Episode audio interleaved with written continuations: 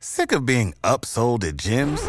My guy, you're currently a base member. For ninety dollars more, I can upgrade you to our Shred membership. For one hundred thirty dollars more, you'll be a swole member. And for just three hundred dollars more, you'll reach Sweat Platinum.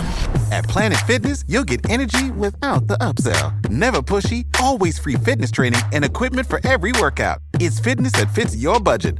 Join Planet Fitness for just one dollar down and ten dollars a month. Cancel anytime. Deal ends Friday, May tenth. See Home Club for details.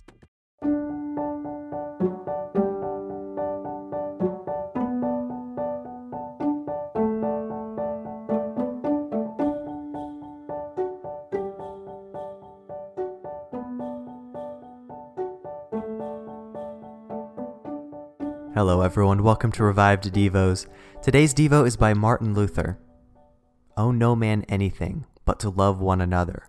For he that loves another has fulfilled the law. Romans thirteen eight.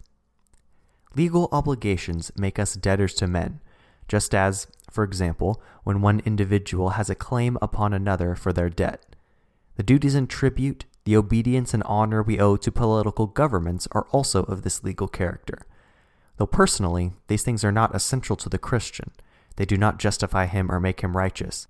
Yet, because he must live here on earth, he is under certain obligations. So far as outward things are concerned, he will have to put himself on the same level with other men in these things, and generally help maintain order and peace. Christ paid tribute money as a debt, despite having told Peter he was under no obligation to do so.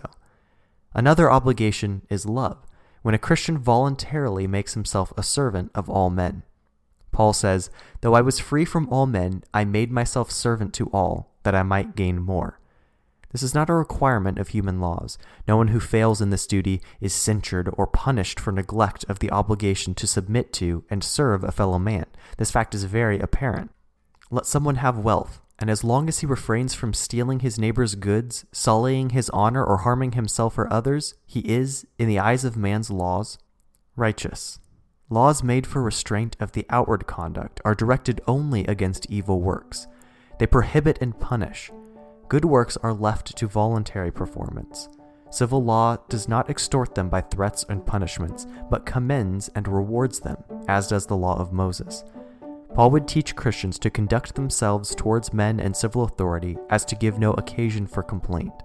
He would not have them fail to satisfy the claims of legal obligation, but rather go beyond its requirements, making themselves debtors voluntarily to those who have no claim on them for love.